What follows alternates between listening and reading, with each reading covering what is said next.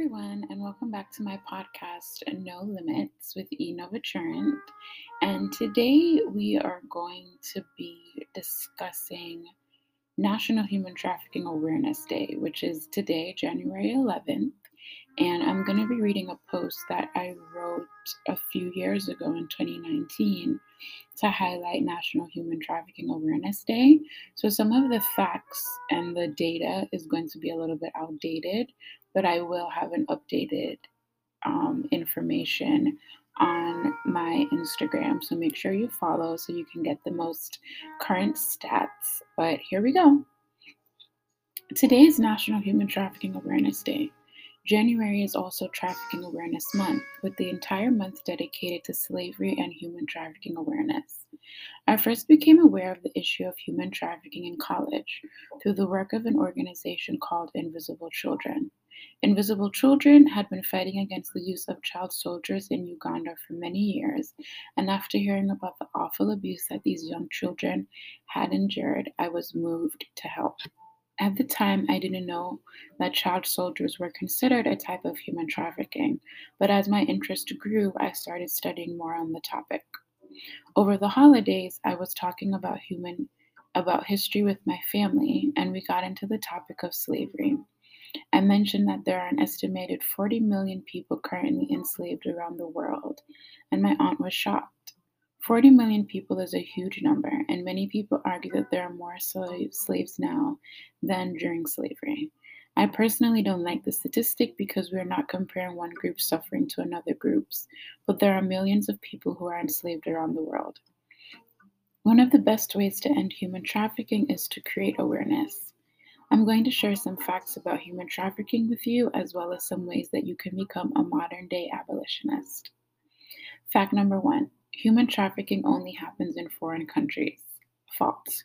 Human trafficking happens everywhere. There is no country that is immune from trafficking. A person does not have to be moved from another country in order to be trafficked. You can be trafficked right in your own backyard.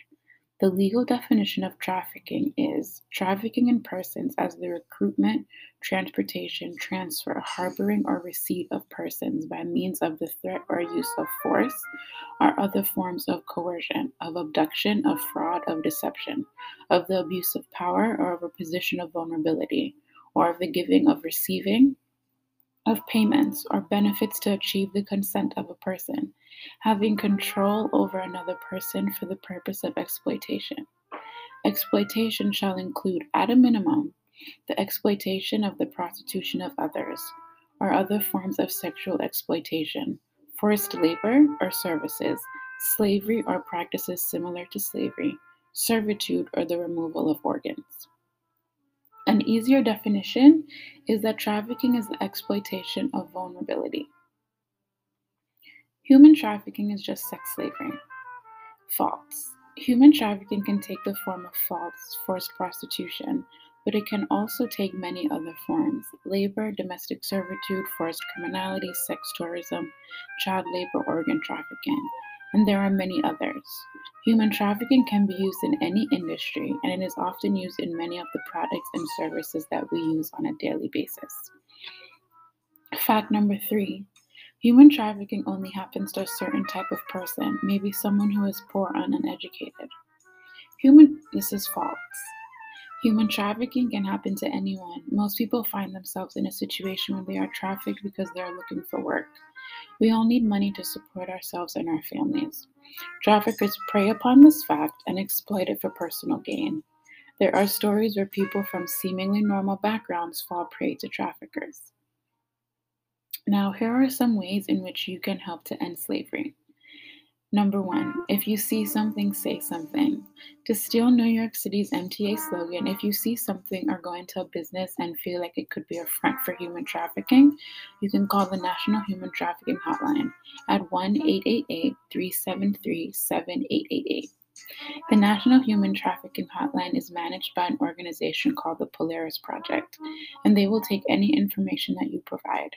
You can provide information anonymously if you choose. Save the number in your phone so that way it's always handy. Number two, download the app TraffickCam for your travels. TraffickCam is an app that allows you to take pictures of your hotel room and provide information about where you are staying. This information helps law enforcement to create a database that they can use while studying videos taken of victims of sex trafficking. By having this database, it will help them to compare the photos and hopefully identify victims faster. Number three, join an organization. There are so many organizations that are fighting modern day slavery. I have been fortunate to be a part of a few and will list some here for you to research. Which one would be right for you? If you cannot join an organization, think about becoming a donor. For a period in college, I was a monthly donor to Invisible Children. And when I was no longer working, I let them know and canceled my monthly contribution. Many anti trafficking organizations are nonprofits and can always use donors. So, some organizations that you could help is Restore NYC here in New York, International Justice Missions, the Polaris Project, UNICEF, and Covenant House, which is a shelter um, in New York that is specifically for young people. Um, many runaways are the most vulnerable victims to human trafficking. Um, so, Covenant House is a great organization for you to either volunteer or become a donor. EndSlaveryNow.org also has an extensive list of organizations all over the world that you can support. I do believe that in our lifetime we could end slavery. The first step is creating awareness. Human trafficking has been able to thrive and become a $150 billion industry by living in the shadows. It's time we look behind the veil and expose it. Um, so some of the stats, like a $150 billion industry, are out of date. 40 million slaves or enslaved peoples might be out of date. Um, but human trafficking is the second highest grossing illegal enterprise behind drug trafficking. Um, and it's been that way for many, many years. $150 billion worldwide is a huge number. Um, and it seems like you know, what can you do on a personal level to stop human trafficking?